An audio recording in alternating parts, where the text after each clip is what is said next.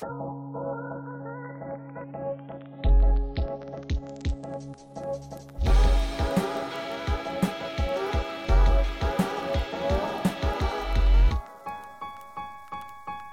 and welcome back to a new episode of In Her Lens. My name is Nadine Rumer, and in this podcast, I interview today's female filmmakers about their journeys, experiences, and work. Leticia de Bortoli is a Brazilian writer, director, and cinematographer. She is the creator of Queering, a comedy web series streaming on YouTube. The series consists of two seasons and has over 6 million views. Queering created exceptional buzz, and I am thrilled to chat with Leticia about how it came to be. In this episode, we talk about holding different responsibilities from being a DP to writing to directing. We discuss the making of independent web series and the creation of Queering itself, generational gaps and building a reliable team, and we also talk about LGBTQ plus cinema today and Leticia's hopes and goals for the future. So without further ado, here is Leticia on In Her Lens.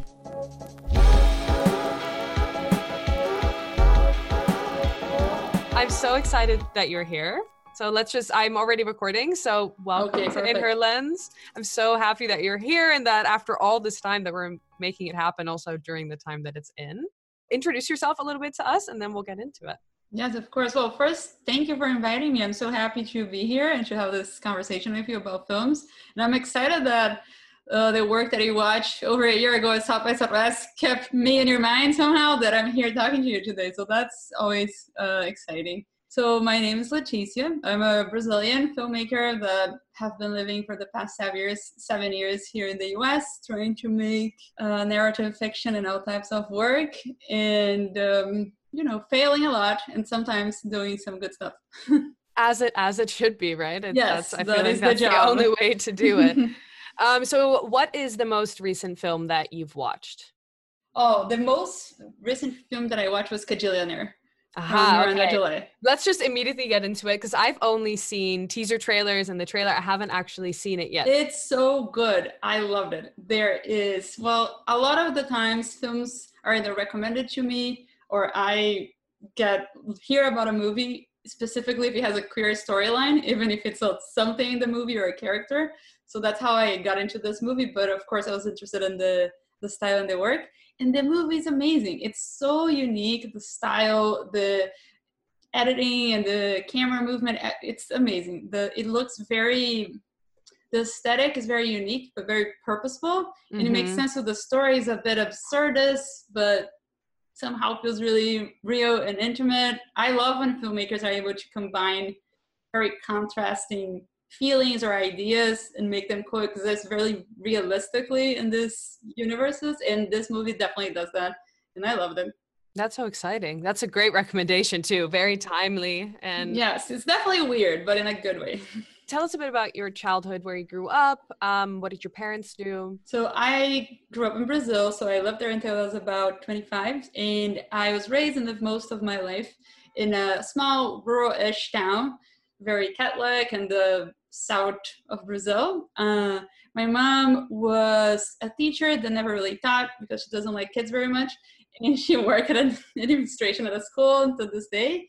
Uh, and my father had a small business at the time, so wasn't particularly a creative or a household of creative and it was kind of a messy and turbulent household overall but they both really love movies and watch a lot of movies and just for context in south america especially in the 90s kids don't really have a say and they don't rule the households or the tv so we would always watch the movies that they want. There were movies for adults and they would just let me hang around.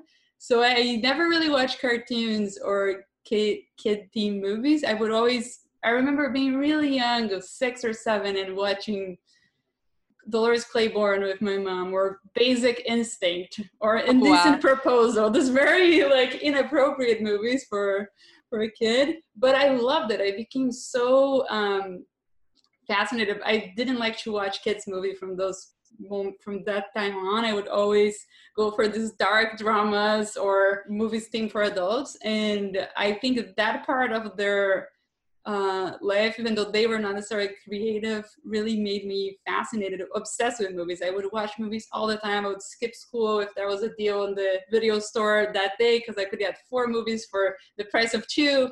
and try to watch it. And to me, it was very fascinating. It was like a tool to understand the world that was way bigger than my tiny town and the people that were there and just explore new things, new ideas overall. Do you remember any movies very distinctively from Dolores Claiborne? I feel like I remember being the first movie I kind of got it, even though it wasn't like very dark. It's with Kathy Bates, and she's this um, has this really strange relationship with her daughter. She murders her husband. It's really dark overall, the plot. But I remember being like, wow, I totally got this movie. this is so interesting.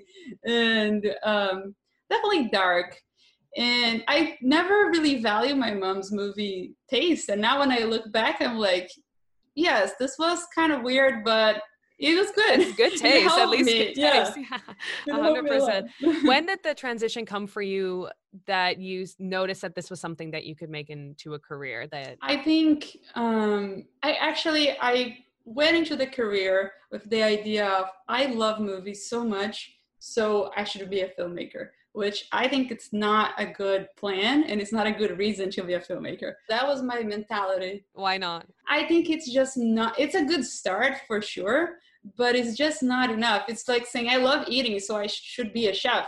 You should have to take in because I think when I started, I had this really, well, a person that was raised by movies like myself sometimes can have this very this fantasy in their head, this editing of how things are going to go, especially as you're younger and more naive. So I think I had this sense that it was going to be very easy.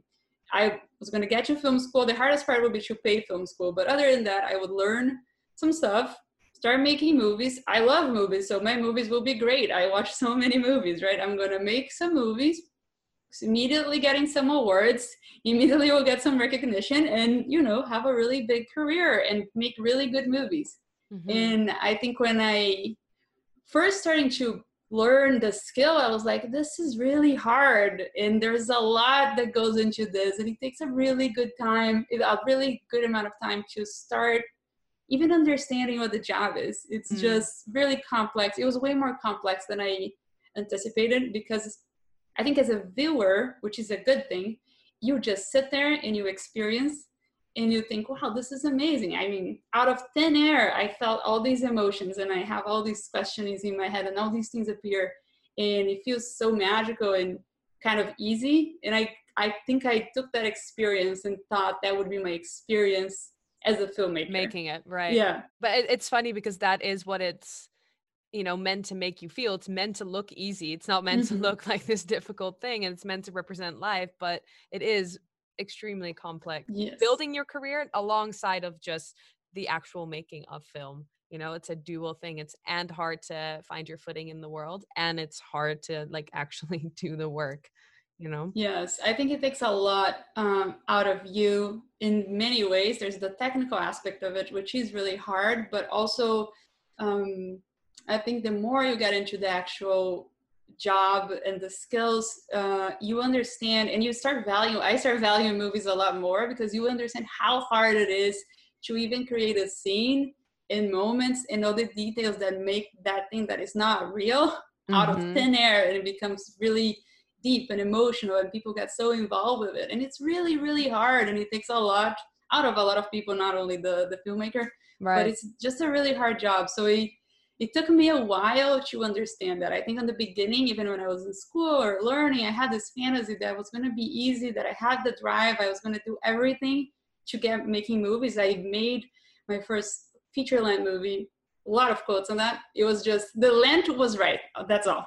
Right. Uh, when I was 23, and I thought this was a great achievement, right? Because I was moving really fast, and I thought that was the the idea. You make a ton of movies, and it's going to work. And I had to stop. I think in the beginning, I I really wanted to be a filmmaker. I didn't want to make films. I didn't really stop to really mm-hmm. understand mm-hmm. why do I even want to make films or what what's it bothering me or what's inside my head that I think it should become a story and why. So it was a really big learning curve and a maturing process overall for me. In the beginning, I have mm-hmm. a really mm-hmm. naive understanding of what this was. It was more about I, I feel like the job of being a filmmaker was very it was a defining thing to me as a human I was Right. a filmmaker. You were that, right? Yeah, and then Right. at some point, and it took a long time. It wasn't an overnight. I woke up and finally I understood that this was a job that I wanted to do because of who I was and my experiences, all that. Mhm. So that was a turning point when I actually started to make things that were at least meaningful to me. It's a it's a better way to try to make something meaningful to someone else. To start with being meaningful to you. So you grew up in southern Brazil. You went to the Latin American Film Institute, Mhm. and then you came to America or the United States. So those are, I mean, two very big life transitions. So how was that going to film school, and what was your experience of film school? film school was to me um it was exhausting but it was amazing because it was i really wanted that i really wanted to be a filmmaker and so i was where i wanted to be i stopped everything else in life to focus on just that Mhm. which today I again think is a mistake because if you don't live life, how can you talk about life in movies? I guess I had, and a lot of people in my school, uh, teachers and instructors, kind of had this mindset that you have to live and breathe and just do this, and, and you're going to be become good at it. Which again, I believe a lot in studying and sharpening your craft as much as you can, but the nuance of emotional depth and things that you put in a movie, they come from life. And if you don't experience life you're probably not going to be able to get that put that together. Mhm. so it was a really good experience. I met a lot of great people that i still work with and i still partner with to this day. My director of photography of queering was a teacher of mine back when i was in film school in brazil then. Wow. so the people and the networking it was the most valuable part of it. And just being on set definitely always felt amazing. It was uh, the right place to be. I guess i wasn't there for the right reason back then but still in the right place.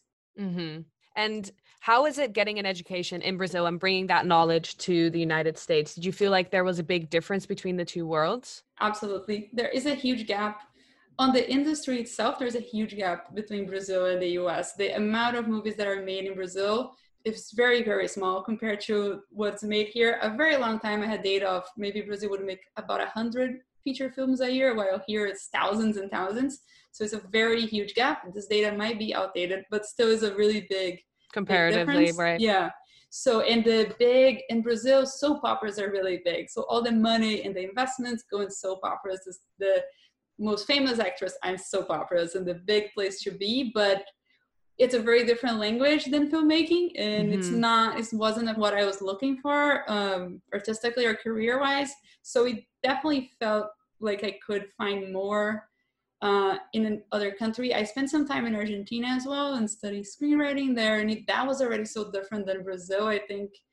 It's very interesting to me how when you change the cultural background and the country the whole the relationship with filmmaking and how people tell stories change so drastically. Yeah. some things stay very similar. I think the approach or what's important to tell into a scene what's the so uh, that was very interesting to experience another country so i was then really um, excited to try to come here because of course my entire base of reference it was 90% american movies. It was what my parents were watching when i was a little kid. A lot of the stuff that i watched came from here so i first came here as an au pair actually Ah, okay. and while I was doing that, I started classes at Emerson in Boston, screenwriting. And that was kind of the segue to start doing more classes and getting some freelance work. I think the biggest difference to actually answer your question, uh, it was the technical parts of it. I think um, sound, sound mixing, cinematography, all these things. Brazil is way behind in terms even the equipment that people get access to when you know the top-notch camera that you can rent here easily online it would be really hard to get in brazil. You would have to be in a big production and just be a really famous dp to be able to request something like that. Mhm. so i definitely learned how to work on a film set here because the the strictness of it the structure and all these things are very different and in brazil it's really hard to have access to a professional set because there are not many happening there's not many opportunity to me it was a really good transition in terms of opportunity for learning more and having more exposure to the actual industry Right. But um, it, of course, the language barrier is still real to this day. Even though I'm here for seven years, there's always, yeah, especially when you're trying to talk about um, metaphors and aesthetic things and all that, it's always that sensation of like, if I could only explain this in Portuguese, it would right. sound great. Completely, completely. because it's like every language gives a very different, it can use very different words and there's certain colors and feelings that are kind of unexpressible unless you speak the language, right? So it is always dancing on that fine line. Like as a bilingual person myself, I have the exact same experience. So it definitely, it does, it does bring a, a new complex level but i think it also gives a lot to the type of work that you do right? Because eventually it kind of encapsulates everything that you are. Apart from your just love for movies what do you think where do you think your attraction for visual storytelling specifically comes from and what attracts you to it? Specifically cinematography and all the technical aspects of filmmaking uh, to me it started with okay i also need to make money. Mm-hmm. i need to pay rent and i need to have it's really hard to have a fixed income or freelance jobs as a director if you already haven't made something that was a or even then at Sundance or something like that. It's really hard to have steady income if you need that. So uh, cinematography allow me to get jobs all the time. Freelance gigs that do not stop on that area, and I it helped me a lot to be on set as a director to actually learn the language to speak with DPs, and I learn from the DPs I work with all the time to then do that when I was working myself. But um, it was good to have this. I feel like with writing and directing, my desire to do that and everything comes always from really deeply personal places. So sometimes it creates almost like a imbalance or toxic relationship with a part of it because the work is so intrinsically connected with personal parts of me. And with cinematography, was not like that at all, which was amazing. It was just like, this is a hard skill and I'm going to be good at it and I'm going to come into a place and light a scene really well and make someone look good and press the button and move on. Different part of your of your creative brain yeah. as well. Like it yes it is you are responsible for kind of holding on to the visual overview of something, right? And and keeping that connection with the director, but it, it is also like a physical thing. Yeah, it's a type of creative that I I love it because you can see it, you can compose and you can look at right then and you can adjust and you can. Communicate mm-hmm. back and forth. I feel like with writing, writing is so lonely. you know, you, yeah. you yeah. sit and you read it again and again, and you're like, does this even make sense now? In cinematography, because it's more collaborative and quick, like you can quickly adjust and rewatch everything. I don't know. It's it has a it was kind of a breath of fresh air for me too, and he helped me with everything else. As a writer, I can write way more concisely and understand into a composition of a frame what's the important little piece i kind of start thinking about that writing too instead of doing an extensive description it's like no mm-hmm. it's about this one thing and yeah. then leave the rest to the rest of the crew to think about uh, so then definitely help with the other areas but it was it's always to me it was the I don't want to say the easiest job because it's a really hard job, but for me personally, it was the one that had the smallest uh, emotional load attached to it. Do you think there are d- distinctive qualities to your work now because of your experience in cinematography? And do you think you have specific qualities that you bring to the way that you work? I think as a DP, I always like to operate camera, and that's the part of it that I feel more at home when I'm doing. If I'm working as DP in a project, I will try to have handheld uh, camera that follow characters or follow the narratives as much as possible. It's something that I really like, and I think you can really almost it's almost like you're another actor in the scene when you're doing that and you have mm-hmm. that really fluid camera that goes with what's happening so that's something that i love do to do and the more you do it you get better at it and you can get the movement to work really well so i i like the challenge of that part a little bit overall as I think still in the cinematography part of it, there is so much to learn, and it's like even lighting alone is so complex, and you're gonna there's so many people that will meet different gaffers, people with decades of experience really know so many ways to interpret and use light. So I feel like there's so much to learn. It's never it's an area that has endless endless possibilities. So the more you meet people you will always learn something different and work with new dps you learn something a little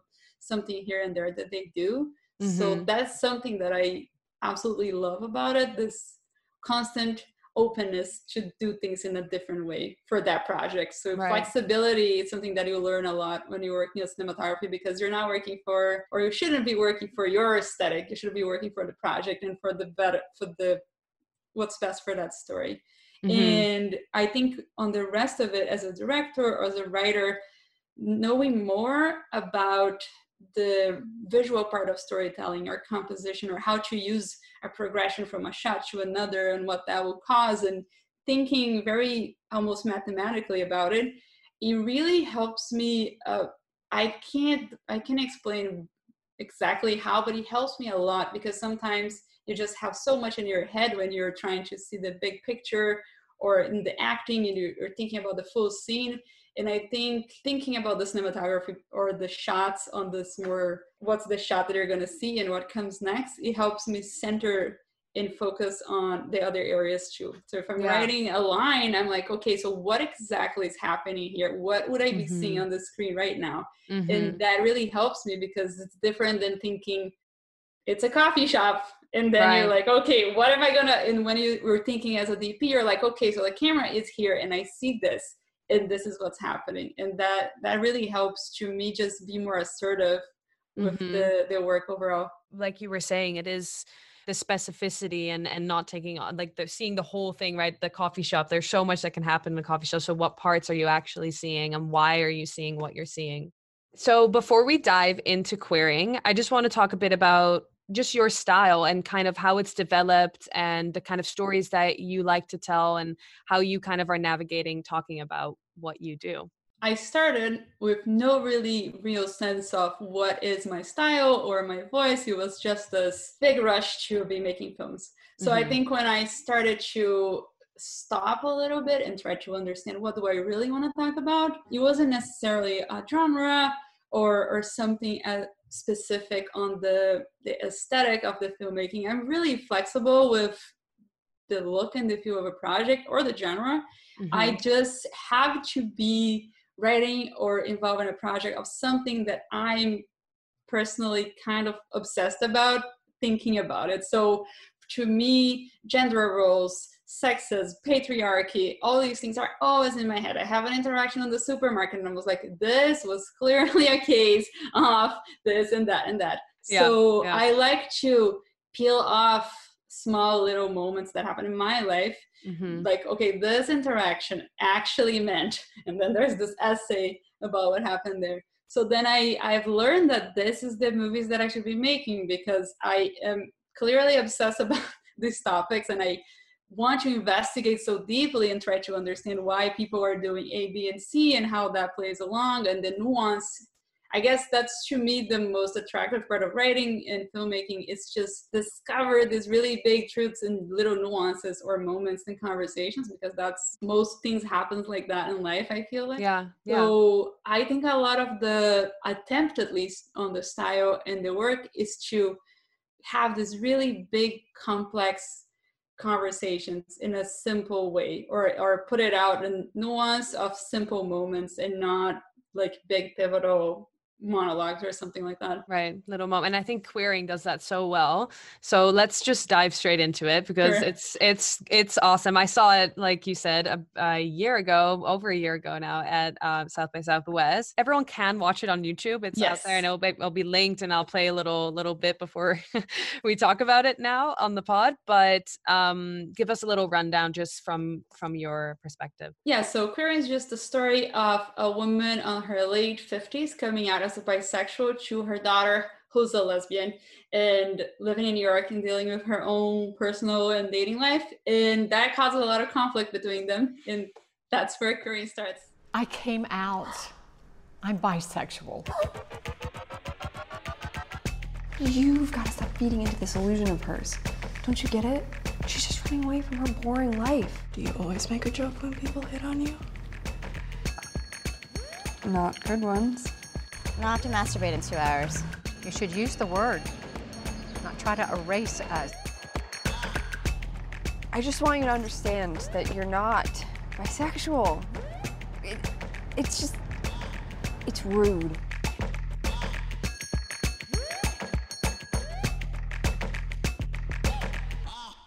Why do they keep asking me about unicorns?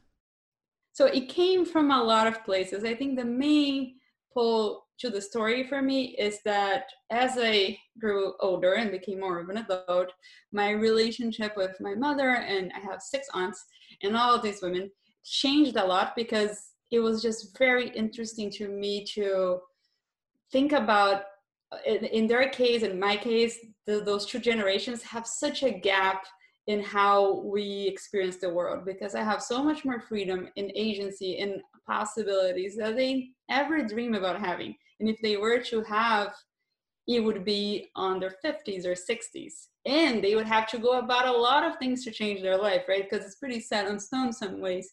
If they were married, or what if they didn't want to, or if they didn't want kids? It's just thinking about those differences when I with them now as an adult, it was something that I was constantly thinking about it and feeling almost I don't know, is it is it upsetting in some way to them to just see like wow look at my niece. So i saw my grandmother this this um this summer and it was so strange to talk about the fact that like for her it also wasn't normal to wear jeans. They just didn't wear pants. They just wore skirts. Yeah. You know? And that's and we're sitting across from each other just uh, so normalized that i'm wearing jeans i know it is it's so fascinating to me because for women specifically the generational uh, changes are right there in your face. It's not like 200 year past. of course, a lot changed in 200 years, but I'm just saying from my mom to me, from 30 year gap, yeah, it's a whole different world. And it's specifically those two generations, I think, has the most starking changes. Mm-hmm. And uh, that always interested me a lot. And as I thought more about that, it just really changed my view on them or my mother, I could look at a lot of things that they did or said or that experience in the past with a lot more compassion and a lot more like this mm-hmm. sucked for you, right? And and now here we are. And also seeing them kind of taking a little sip of the freedom that they can have, trying to explore. Mm-hmm. It's um it's super endearing to me. It's uh, because they have this naiveness and this fear of doing certain things from smoking weed or or mm-hmm. things like mm-hmm. that and that to me is where the story first started because i i was like i want to see this i want to see this generational cross and this like women at that age range trying to experience their freedom or this feeling of liberation somehow yeah because there's a huge part in um, I think season two where uh, Val, the mother character, goes to her friend's house right for Saturday lunch, or she wants to drop by. She's not really in contact with her friends after more uh, after coming out, and the friends are like no, and it's very distant. Whereas then you see the daughter with all her friends in the same. There's no uh, barrier put up, but suddenly there's this barrier that the mom has to reckon with and then seeing her daughter with her friends just not that barrier not existing i think it's such a moment where you're like oh yeah these two women who are you know one raised the other they're super close they live together but they have very different experiences. Yeah and uh, even being a late bloomer as a person coming out is i feel like it's a very common thing for that generation too because it was barely impossible to come out uh, I that's also a thought that I would always have. I was like, it was so hard for me to mm-hmm. be queer and our town our like the the i mean it was not hard it was not i didn't know i was that because i didn't know that existed had to watch in a movie mm-hmm. and um so i kept thinking well if they were queer my aunt or my mom it would be a nightmare because mm-hmm. when would they come out when they're 40 or 50 because that's when they would hear about it too mm-hmm. so that experience i also find it really interesting because people feel I think people experience a lot of guilt even about not doing it sooner how much do they miss and then experiencing potentially falling in love or experience romantic feelings for the first time when you're a full adult it's kind of an experience on its own yeah uh, definitely. so i thought all of that i thought if i could put all of that on the same place mm-hmm. in a mm-hmm. way that's kind of simple and kind of fun maybe it will work out. But that was the initial plan with Queering to kind of talk about a few of those things. What are the realities that come with creating an independent web series?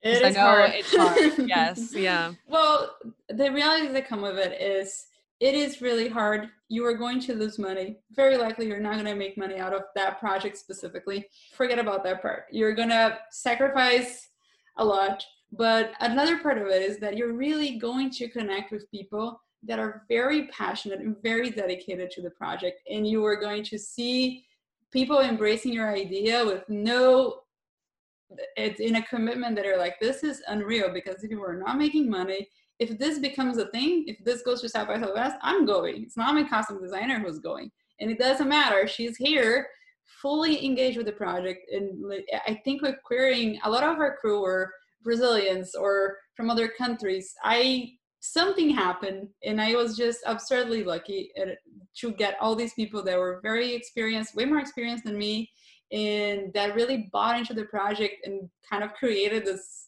emotional bond with it. So when we came back for season two, it was like summer camp. Everybody was so happy to be back together. And I'm like, I can't believe people are here, so happy to work a 14 hour day shift without making no money and have really shitty cater. And they are super happy. We are all mm-hmm. like, so that part is a really good reality of the independent filmmaking. Oh, I think it's also a testament to how you are as a leader, then, right? Because if this is you're the executive producer, you're the writer, you directed it, um, it's created by you. So if people are showing up with that much love, you must be doing something right. I hope, or I'm yeah. just lucky. Do you think that I think this is so interesting because as a person, as an international person, not that I don't work with Americans at all, but I do find myself working in very international uh, groups of people or people that um, are from somewhere else. It's funny that you mentioned this. You think there's a reason why you tend to work with uh, and Brazilians, but also just people who are not from New York? I think we find each other because we are not in our homes and we are not on the most comfortable place for us, even with the language barriers and everything. I think in our set, for example, for Queering, we probably had one crew member that was American on second season. So nobody felt self-conscious about language barriers because we all have barriers but we had no problem communicating. We created the thing and it worked. Everybody could say what they had to say. Mm-hmm. it is harder to start work i think filmmaking can be very clicky and the higher up you go the more it is of like this is the group and they're locked down and it's really hard to connect with new people. And there's also the part of it to be fair, right? When a director works with a DP that they love, they always want to work with that same person because they almost feel insecure to work with someone new. Mm-hmm. And um, so it is naturally hard to to uh, get involved with new groups of people and find new people to work with.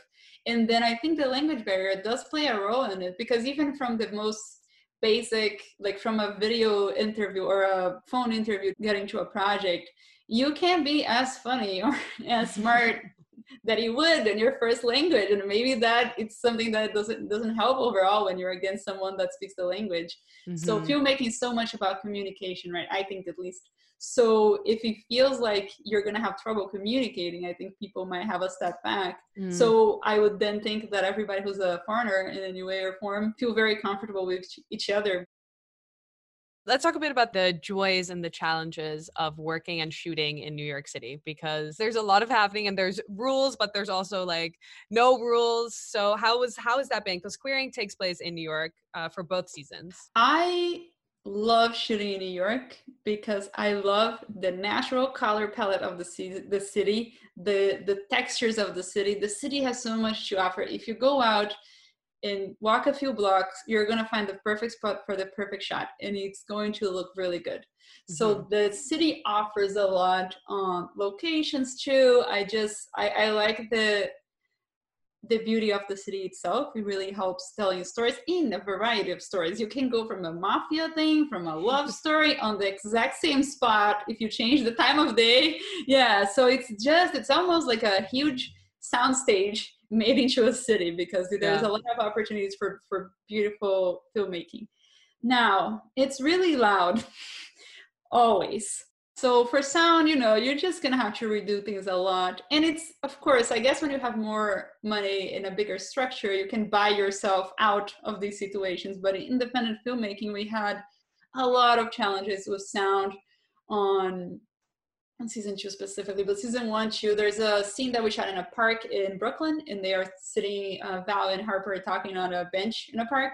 So we picked the bench we want when we were scouting. We are good to go, and we get there. Uh, there was a bunch, a crew of older gentlemen playing this dominoes game really loudly, and we are like, what are we gonna do? We are indie filmmaking. So myself and our my makeup artist and first camera is we went to a bakery, got a bunch of muffins, and went to them and asked them, "Could you guys move?" And they did. So you get into these situations of a lot of asking for favors and counting with luck. Mm-hmm. And that's true for independent filmmaking as a whole. But I think in New York, it's very likely that you're going to encounter very strange situations that you're like, wow, I can't believe this is happening right now. So you just have to be flexible and calm. Stay calm. How has um, queering grown from season one to season two? When you wrote season one, did you write it in mind with I'm going to have a season two, or how did that? What is the timeline on that, and how was that experience for you? Season one, I wrote, so I started queering as a short film. I first thought this could be a feature film. The idea of I have these three characters and the story of this woman comes out of bisexual experience, the whole experience of coming out. This is my film, and at the end, it comes to a resolve, mm-hmm. whatever that is. Uh, so at that time, I started to watch more and more web series because there's a huge thing about people making queer web series, right? Because queer content does not ever make very much to mainstream outlets. So I think people started taking YouTube and making more and more queer content. So I was like, okay, this is an opportunity to actually, I don't know if it's a frustration, but just I would never have that experience of actually be able to making something and just put in front of the audience and that's it. Mm-hmm. No, like, you know, there's been plenty of festivals and you have seven people in the audience and two of them don't even know how they end up on that room sometimes so you, you don't really have that real mm. experience of what is the audience thinking of this but you don't have that final piece of the puzzle ever sometimes with shorts and things like that of yeah. course festivals have great parts of it but you just i think if you don't go with a big movie and a big festival you don't experience that mm-hmm. so i thought well this might be a good opportunity to just I think I wrote Queering and we made Queering very detached of any result. Nobody had any hopes and dreams of nothing. We were loving the process. We were excited about the script, and that was it. So once it was done, uh, the first season. So I wrote as a short film and decided to break it up as uh, episodics. Yeah, and it's five episodes. Yeah, and they are short. I think overall the first season goes for maybe 40 or 50 minutes. I, I, don't remember. So it was about 15 pages at the end. So it was good. I could put more than I would in a short film mm-hmm. and, and break them off. But the narrative on the first season, I think, is pretty much moves as a feature where you have a main character supporting two supporting characters and maybe some other things here and there, but you follow that one narrative. Yeah. Uh, so we shot during four days the first season. And I edited the first round on the weekend, and then we started doing post production. Within a week or two, we were done, and wow. I put the episodes up. Uh, created a channel on that week. We had hundred people, or not even that, subscribe, like people that we knew, and that was it. I went home, I went to bed, and didn't think more about it. I thought this was the end of it. It's right. out there and then it starts to spiral and spike on views really quickly right on that first week. So the first week has 250,000 views. And I was like, wow, this is incredible. And comments, and people were really interested. So that was what prompted me to make a second season. I had mm-hmm. no plans to do it. It was really, that was it. That was the project. Maybe from here we can try to make the feature film. Maybe we can try something else. But then when I had the more close contact with the audience it, it really made me want to do it for them so they could have yeah. more of it because they were yeah. so i got so many like emails uh, things sent to my house people a lot of uh, late bloomer women in their 40s mm-hmm. and their 50s being like i've never seen a character at their age having a romantic interest or things like that i mm-hmm. had thousands of people popping on my instagram just to follow up and know more about Queering and ask questions so that was the the thing that changed the approach i think because then on season two which is not something that i'm so well versed on i tried to write more as a tv structure and i brought more characters and more plots that live independently and not necessarily connected so then you have devon's family and then you have mm-hmm. the harper's relationship and all its plots living on its own which was messier for me as a writer it's not something that i usually do. I always wrote in either short film or feature film format of that like one single narrative that drives the whole thing. And then when i try to make that split or that tv uh, split so we could have more representation and more stories or more of the characters that everybody loved um, it was definitely a bigger challenge writing wise for me.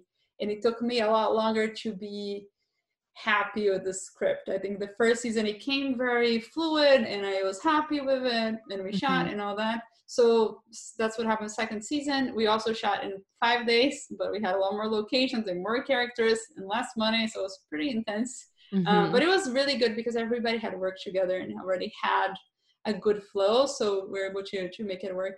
Yeah. I mean, that's what I also found so um, exciting when I was looking into Queering was all the comments on the YouTube and the amount of subscribers you have. I mean, you have so it's I, I think it's like 61k. You're pretty high up there, and I mean you have almost a million views um, on one of the episodes. I think overall you're in the like five million views on it, um, which I think you really hit this community that was really looking for this story and that i think is really super exciting has the community growth and the community support allowed for it for Queering to then further be developed or is it still something that's still very much in your hands yes definitely because even for season two we crowdfunded part of the money we used so about uh, $10,000 came from the people that watch and supported queering and wanted to have another season. Mm-hmm. And even I think from the most, if we go, if we were to go into a festival people would then go on the festival's page and like and say, yeah, experience on this festival. They always had the support of uh, trying to support queering where queering was. And there's a lot of, they start in the comments, Netflix uh, by queering, or they try to support as they can with the, the type of stuff. And it definitely really helps. And in a way, in a more uh, business-like, uh, concrete way, you can have a real proof of concept. You have the story, the story was out, was exposed to the audience, being made very independently and not with all the structure that you could have. But it's here, they can see that people are watching the full episode, they're not dropping out the average view rate. You can see all these things and kind of build a case for yes, people like this and they will watch it. Mm-hmm. Now, did that help us get a deal? Uh, with a big mainstream network or anything not yet. Uh, but i think it definitely helps to do have a, a good case study. Even south by southwest for example when the first episode went it was already on youtube with over a million views and they normally don't play anything that is not premiering there. Mm-hmm. and it was they did. So i that was great to be there and have conversations about it having this proof of concept of this right. is already out there. You can watch the whole thing and you can see how people react to it. You can see the comments. There was no money no marketing money no nothing. It was fully organic. So it definitely helps. And i think overall as a filmmaker it just helps being able to see how people perceive your your work because yeah. when you're doing small stuff you rarely have that opportunity. So that part of youtube i really like because you really got me to have one-on-one conversations with the people that were watching query. Right. and they're the most honest feedbackers because they have no stakes on this. They don't mm-hmm. care. They don't know how many days we shot. They don't know how much money we have. They don't know anything. They just watch it. They like it or they hate it and they'll tell you why. So i really like having that that opportunity. Wow how have you grown do you think as a leader and as a creator um, going through the process now of two seasons of Queering? That is a good question. I think um, for both seasons, the more I do any work, to me, the more I learn how the crew is everything. And if you like you find the right people to work that are a good fit with you, you're compatible artistically and creatively, and you develop and foster that relationship, you just have a really strong uh, little machine to create good things. So to me, the more I do this, the more I fully trust in the other people that I hired or that I invite to be part of a project. The more I want, I think in the beginning um, of a project or even a beginning of making short films and films, you as a filmmaker, I felt like that. I think some filmmakers feel this thing of proving themselves or to be no but this is my vision. Let's do it a my way or being strict. I think filmmaking suffers a lot from toxic masculinity overall. So there's that persona you know of the boss the mind or whatever. Mm. in my experiences the more i just foster a good relationship with the people i work with where we can fail together we fail forward we try we are honest with each other. If we like or don't like or don't, we're not feeling it or we are we get further together. Mm-hmm. so it's to me the more i do it the more i understand how collaborative it is. So i think that to me is the biggest learning with queering. It, it was so much better to do it with a really supportive crew that have their own voice and having their opinions on everything and having them really actively participate and owning their creative part of it. Mm-hmm. and just um, you know if you pick someone to work with you you have to trust them. And yeah. sure you know have your voice have your north because i think that's what stick people together so they know where why they're there. Yeah. But you have to be a good listener. I think that's what i learned touched on it a little bit and i do want to dive in just being a woman filmmaker being a female filmmaker and identifying as a woman and navigating these sets that there is this masculine energy right? We all carry feminine and masculine energy with us. The masculine energy has just been kind of at the forefront. Um how do you navigate kind of i mean apart from now i think this collaborative thing is a very uh, important part of of being a woman and i feel like that a lot of women that i've talked to bring that into their work.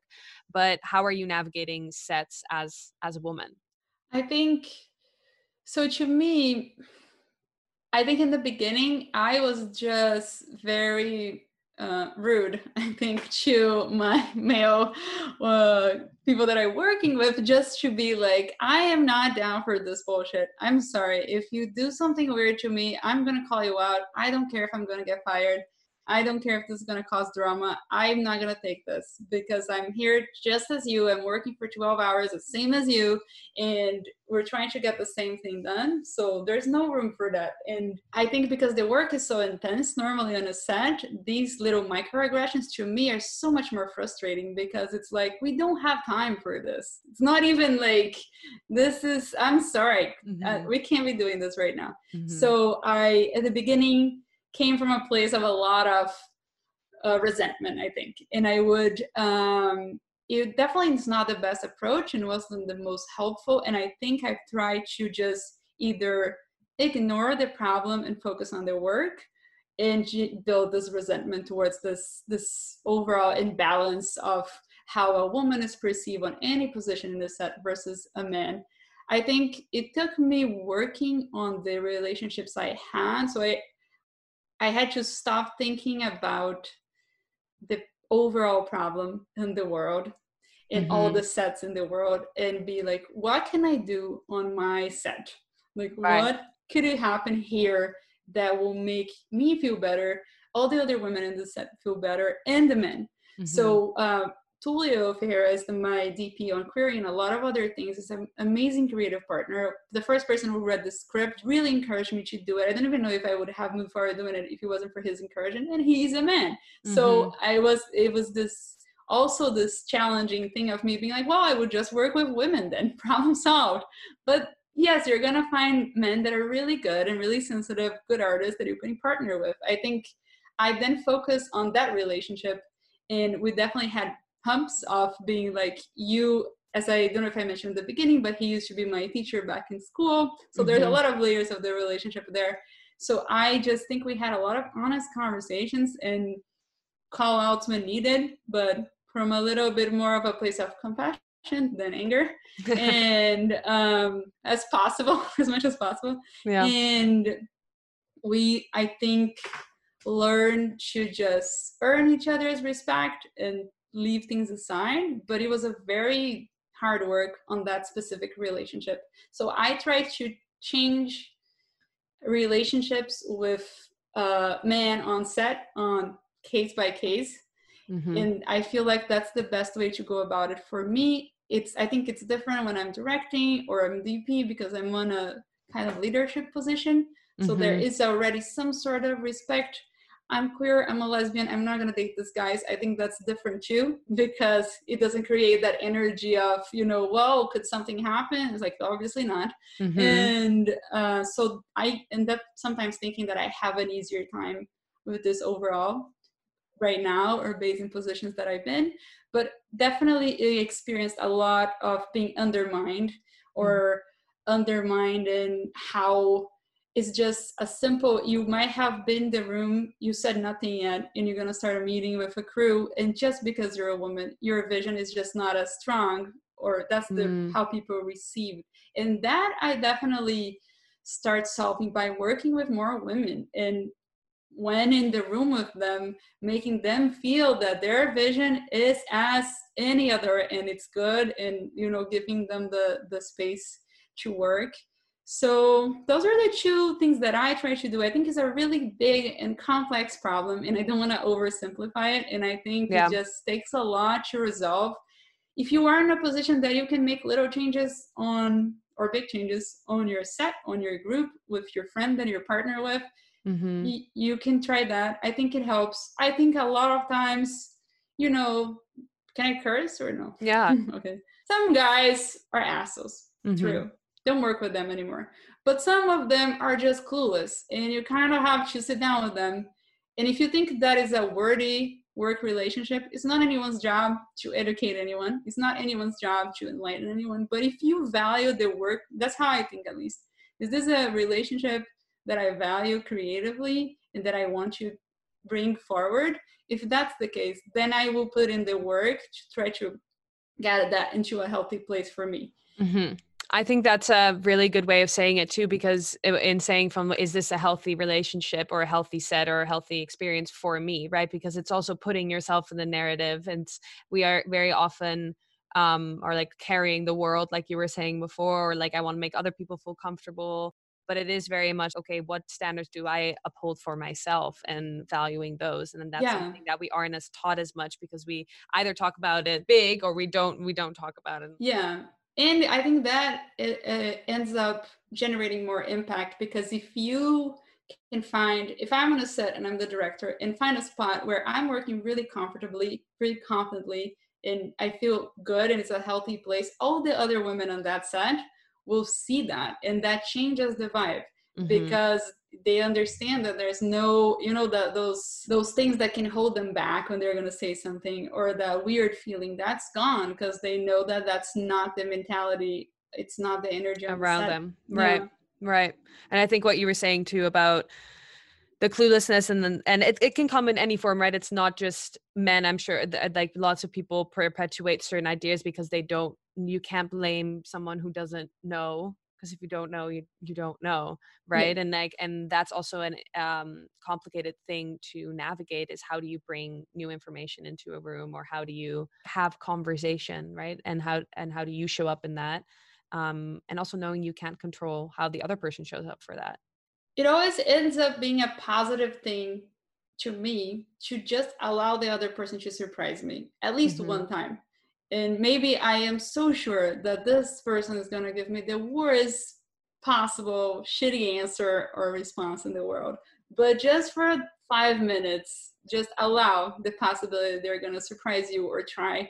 And also i think sometimes without being put against the wall or having the conversations guys won't understand how much they actually value their relationship and how much they want to work with that female director mm. and it takes them kind of because they feel safe on it they feel less challenged because it's not a man there's less ego whatever it is so it takes them being at risk of losing their work relationship mm. that may maybe really make them change and understand like okay uh, this is my director and i'm feeling i'm making them feel like shit or i'm making them feel like they're not the work's not coming through their vision is not coming through i'm sucking at my job right now and then they they might sometimes it takes that for them to change it is definitely difficult and it's easier i do have an easier time with a full female set no Mm. questions asked i had that opportunity a few times this um, last uh, project in brazil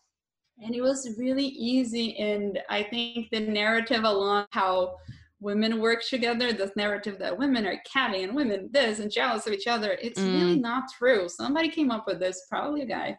And um, it's not true. It's very positive. Everybody's constantly trying to empower each other and making each other feel good. And i think the more we can bring that feminine energy coming from male or female on film sets i think the best work we can produce. I think there is a and again that's up to anybody.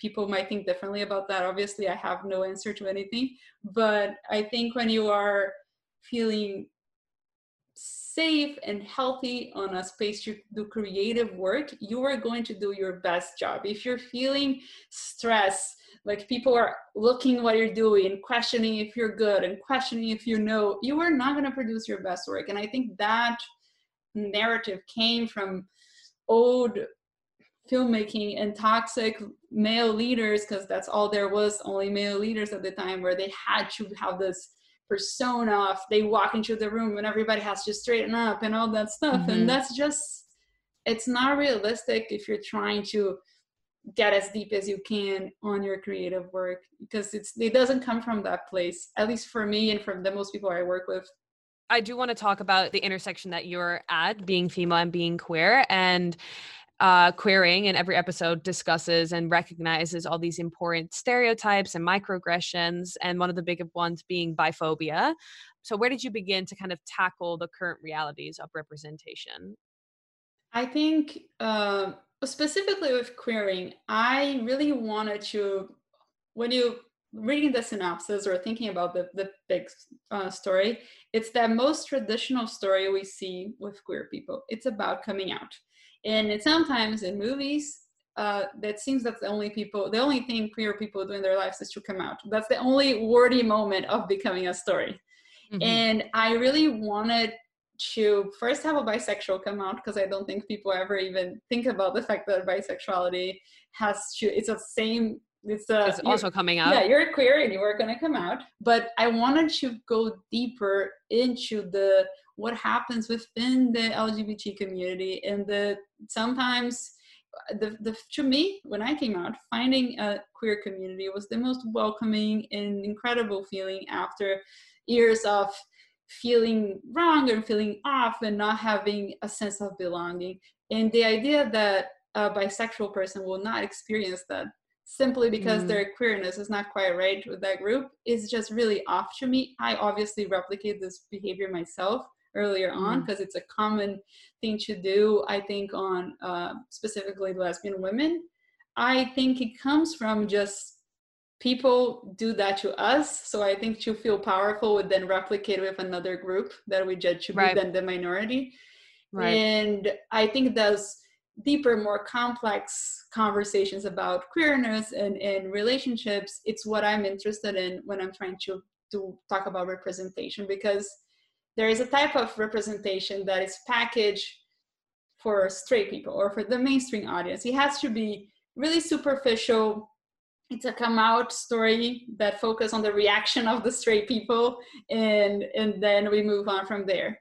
Or Mhm. it's a wife that there is a queer neighbor across the street and she's going to leave the husband. It's about how much the relationship is suffering before. It's just the lens Mhm. it's kind of always pandering towards this mainstream audience to make their them feel comfortable and i don't think this do any favors to your audience because they're not really experiencing this world anyway and all the things that are relatable about it they don't see because they are Mhm. on the nuances of the the relationships because you can in, in the community of straight women I, I feel like in a group of friends a lot of things happen in between people because the person who is single the person who is married the person who has kids and those little nuances are very similar to everybody like the, the sense of belonging and non-belonging to a group. So i wanted to discuss that and i think overall uh, beyond Queering in any other projects i just try to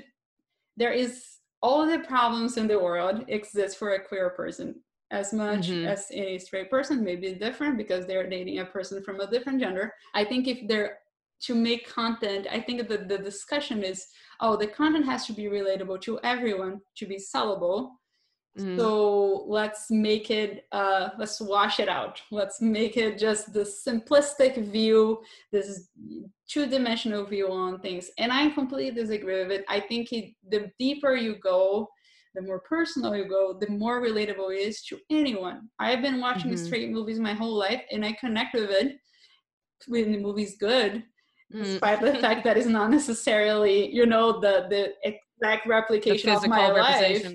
Right, right. of course, it feels great to watch queer movies. Don't get me wrong. I love them and I watch them all the time. But I just think that with queering, we had a lot of people commenting things like, I'm straight and I'm watching this, which is a funny comment. But I, I'm like, this is a good thing because this, sure, it's a lot about queerness in discussions on all this. But it's about a story of a mother and a daughter trying Right. to figure out like we are in the same world but we live very different lives and what's happening. And that is relatable to a lot of people. So i think we should try to place i try at least to always place representation in more real situations and instead of trying to make the representation the the appealing factor of the story. One thing that i what what i've noticed in lgbtq plus cinema is that not made by people from the community but made by primarily straight people is that there's this over sexualization of gay lesbian or bi characters especially bi characters and that the intimacy of relationships are very often just immediately in sex scenes or kissing scenes how, how are you navigating that kind of showing that intimacy I think uh, it just came naturally because that's not me creating a caricature of something I don't experience. That's my life.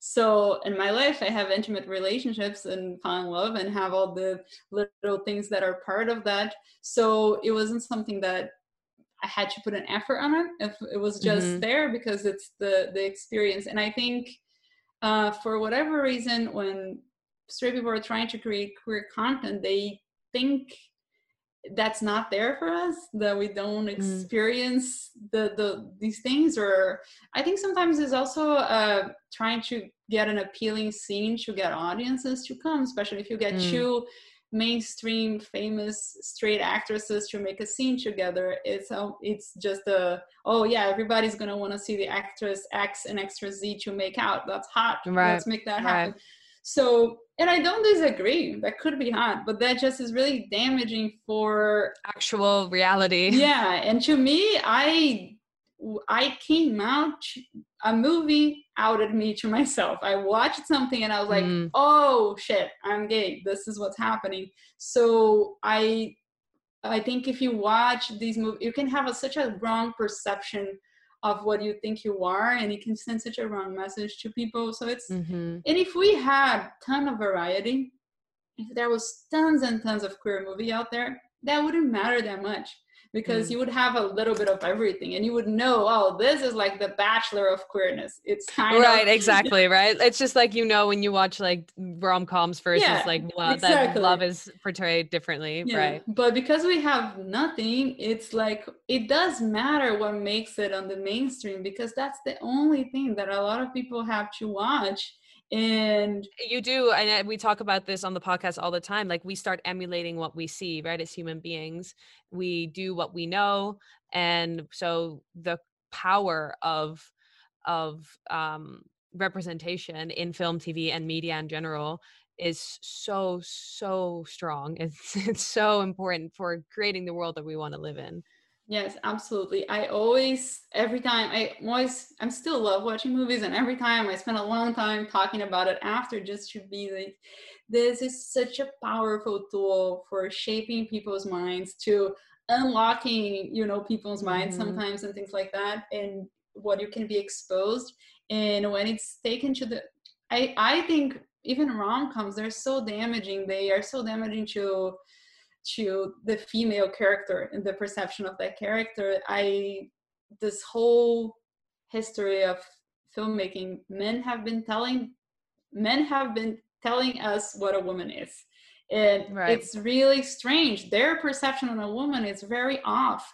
And we want that and we're like oh i am i expected to be doing this? Or is this what it Yeah. means to be a woman? And it's definitely very damaging and it's It is a very real um, moment when you, and I, I don't even know if everyone goes through this moment, right? I just I've gone through it because I love film and studied it, and and um, am an actor, and I'm in that world. So now when I look at movies, and this really happened in the last like three years, I would say. Um, I like look at who wrote it and who directed it, and I was like, oh, it's all these like middle-aged, generally white men yes and they're writing about my experience as a 16 year old girl getting my period for the first time yes right and and i was like i don't i was like that's how i should feel about these things or that's how i like that's how i get seen and i do i do adjust the way i carry myself then based on what i I, I have seen. I'm like, oh, I'm that kind of girl because this movie. I'm like, I would, I would be cast as that, or I would be this. So I'm, I must be that. And you don't realize that actually the people who are writing that are. It's not your it's perception from the outside onto you, right? And that's not that's not to say that we can't always write stories about other things, but it's like, what kind of level of investment do you Yeah. have in in telling the story? and also a change on perspective right because they don't have there's never a challenge it's the same white middle-aged men telling the story over and over again so for Mhm. example i think it's really important for women to tell stories about men and for women to create ma- male stories because women will be more likely to show you a sensitive man a man who has feelings and complexity and humanity instead of Mhm. this really big powerful guy who wants to destroy everything so Right. um there is i think there is and not just say that all male female filmmakers do that but when we think about not right now and not independent film we're thinking about mainstream films and the history of it Yeah. and what's making money and what's mainstream it is a formula that a lot of the same guy told the same story over and over again and change the Mhm. actress change the background but it's the same thing so the the the fact that that takes all the space i think that's the most Mhm. problematic part of all because to me it's very valuable to see stories from a variety of different perspectives for sure. So i'm i'm not the one to say straight people should not make queer movies. I hmm. don't believe that but it is extremely frustrating to see that the movie that makes into everyone's living room it's made by a straight guy because that movie will be a little off because that guy doesn't know that experience unless he Right. is I, I had an experience that the scene that I the show that I first saw gay couple was Buffy the Vampire Slayer, and Uh-huh. the scene of coming out the the character comes out to her friend it's so real. I'm like this has to be written by a queer person. There is no other way. The writer is Marti Noxon, and Mm. I she was at South by Southwest actually the year that we both were Oh no way! and I went to see her talk. And Mhm. as I'm in her talk, someone gets up, a queer woman, and asks the exact same question. She's like, "That scene felt so real. Like how?" At this point, I know Marti Noxon is straight, and then she asks her how, and then she says, "I was raised by two mothers." Wow. you can see how having the the proximity and seeing that a real experience would change how a writer can can make that happen and it's a distinct experience i know so many people feel the same way about this scene and it's there somewhere that she could actually perceive the nuance and the reality of it. Mm-hmm. it, it's of course it's possible. It's just a matter of because right now there's no space it is really important who occupies the space and i think the people that are more likely to get it right should be the people that occupy the space. And for Mhm, right now mhm. i think that would be queer people to tell queer stories in there and so on. Male filmmakers can make films about anything they want they can pick Mhm. and choose and that's the reality of the industry so come on go look I mean, for it- something it's like what- what potential if if we're like all living in this world where it's only this this specific group of people is making films like can you just imagine the potential of all the incredible other work and all the next level the up leveling the breaking of the glass ceiling getting to whatever is beyond that by including other voices? I think that should be the most exciting part. What is your perspective and uh, experience of the current scope of lgbtq plus cinema?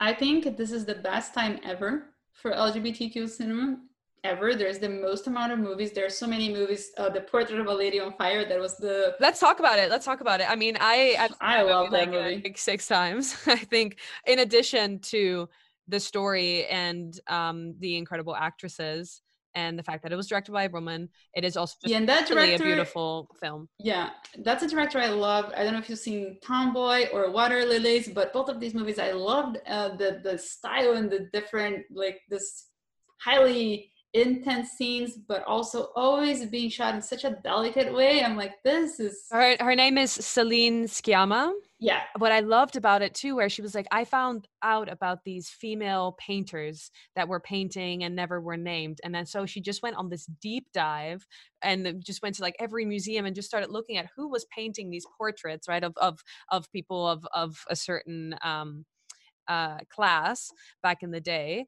And I thought that was also such an interesting what attracted her to the story, Yeah, right? like or Yeah. just the the pursuance of of of the stories right i think it's like how do we come up with the stories that we want to want to tell and it can be in the littlest of stories and it, it's all in the research and the and the going a little bit further and and going backwards and seeing like what did we miss like what did we pass Yeah, I absolutely love that movie because uh, period films overall are a classic way to see how women are always portrayed as oh on that time women were very vapid and very dumb. All they care about was skirts and etc etc etc and obviously not true because there were writers and artists and just we just don't know they exist. And i love how in that movie all their women are very intelligent.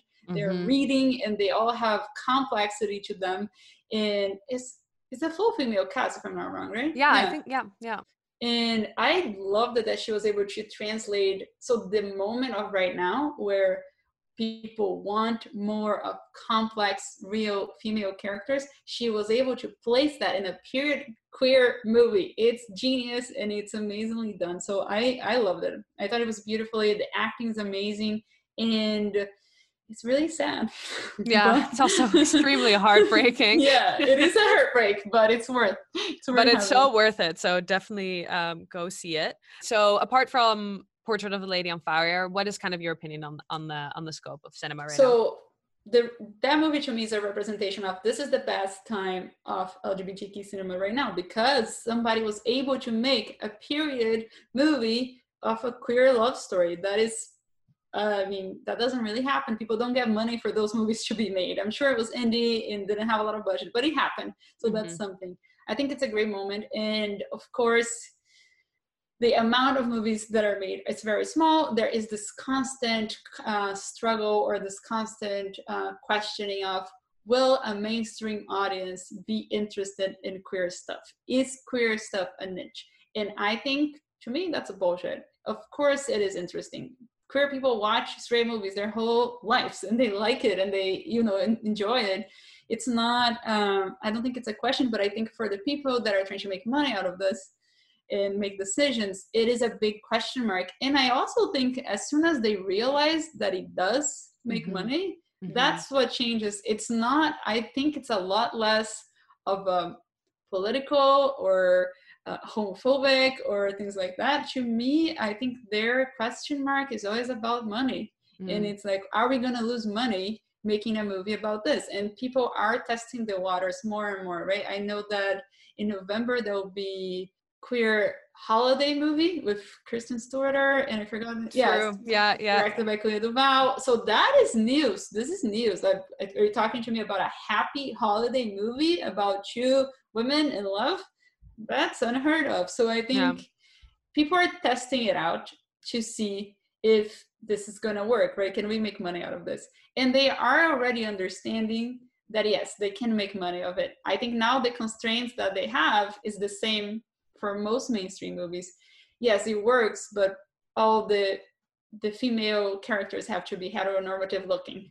Right, It works, but right. all white women. It Right. works, but so then uh, the barriers on the, what people think it works with money, it will always be there, and they will always create more and more guidelines.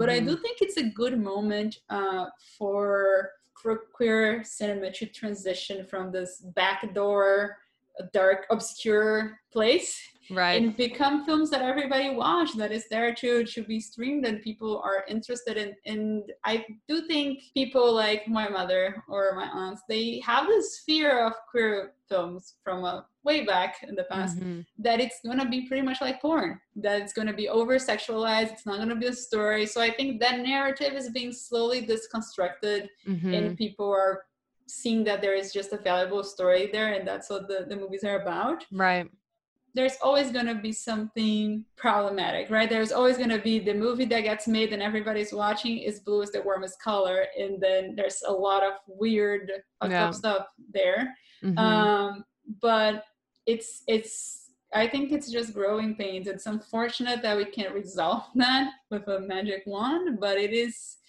uh there is no better time as now to be doing queer content and to be a, a viewer. I'm watch every single gay movie or lesbian movie or queer movie out there.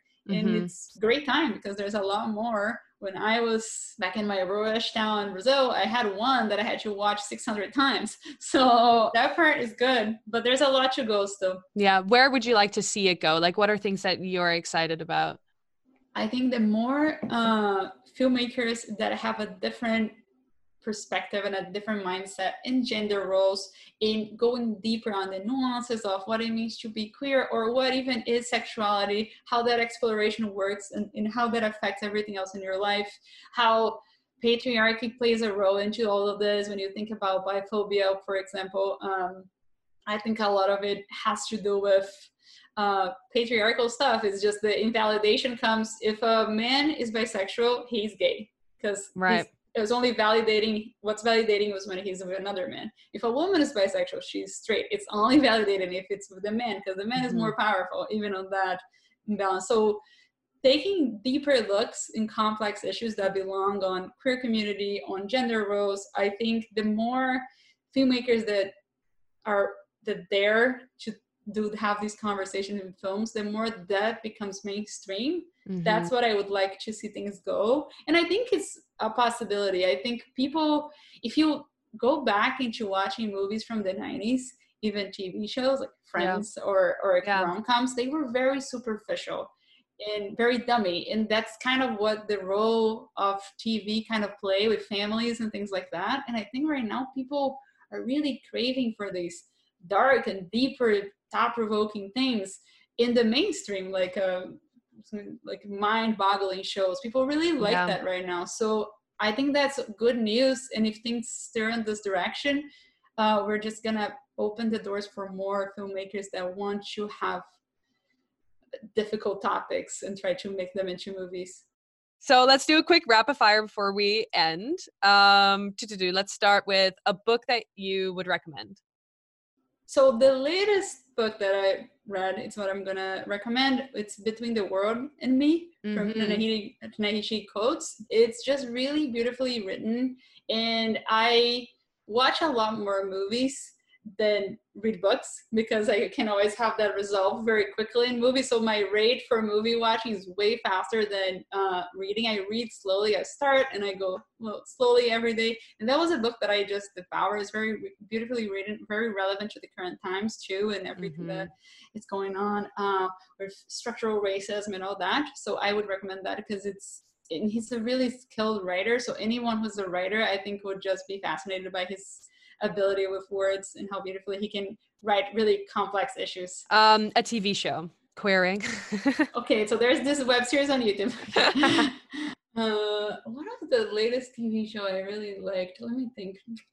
Oh, um, Feel Good on Netflix. Aha, good one. I haven't It's- watched it yet. Yeah, it's a quick and it's like an easy watch, and I it's queer, obviously, but I I like that it goes again goes beyond the queerness and talks about anxieties and things like that on a relationship or Mhm. trying to deal with the the beginning of a relationship. It's kind of a good, light, you know, uh, feel good type of show. Yeah. A music piece or a uh, songwriter, song maker. Mhm, Let me think. Uh, I should have thought about this in advance, but I wanted to No, go off the top of the head is the perfect. yeah, I think there is a Brazilian um, artist that I really like called Rubel, uh, R U B E L. and I love um, most of their albums. And the latest one that I really love, it's very nice, mellow Brazilian music, and I yes. like it a lot. uh, let me get the album specific one. Oh, it's in Portuguese, and so the name of the album is Quando Bate Aquela Saudade. It's which means when I miss you uh, it's really nice. I'll send you how it, it, it's written. I'm gonna link everything in the show notes. And then finally, apart from all the films that we've already talked about, a film that you would recommend or that you think the world needs to see right now. Oh my god, this is the hardest question in the world. Uh, I, let me think about this one. Okay, so a movie that I would recommend for right now, and I think the movie that everybody should watch is Pariah. Pariah. Yeah. Oh, good one. That is a good one. Um, what's next for you? What's the next plan? I mean, it's a weird question to ask in COVID times. Yes. what are you working on? Where where would you like to be next? I so I've been less productive than I was hoping for during COVID, especially for writing.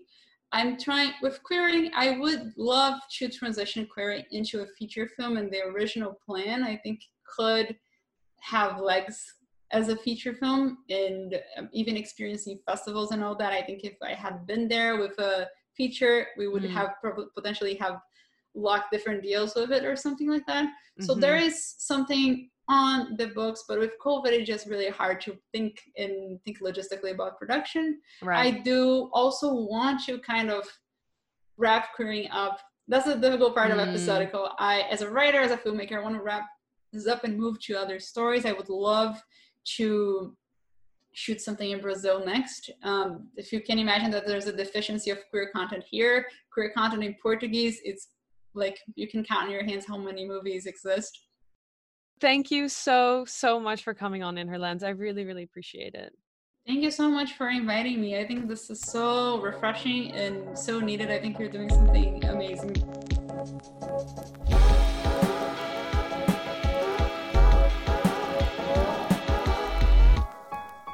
Thank you for listening to In Her Lens. If you enjoyed this episode, please take a minute to hit that subscribe button and leave a review. Queering's two seasons are streaming on YouTube, and you can follow more of Letitia's work on Vimeo, linked in the episode notes.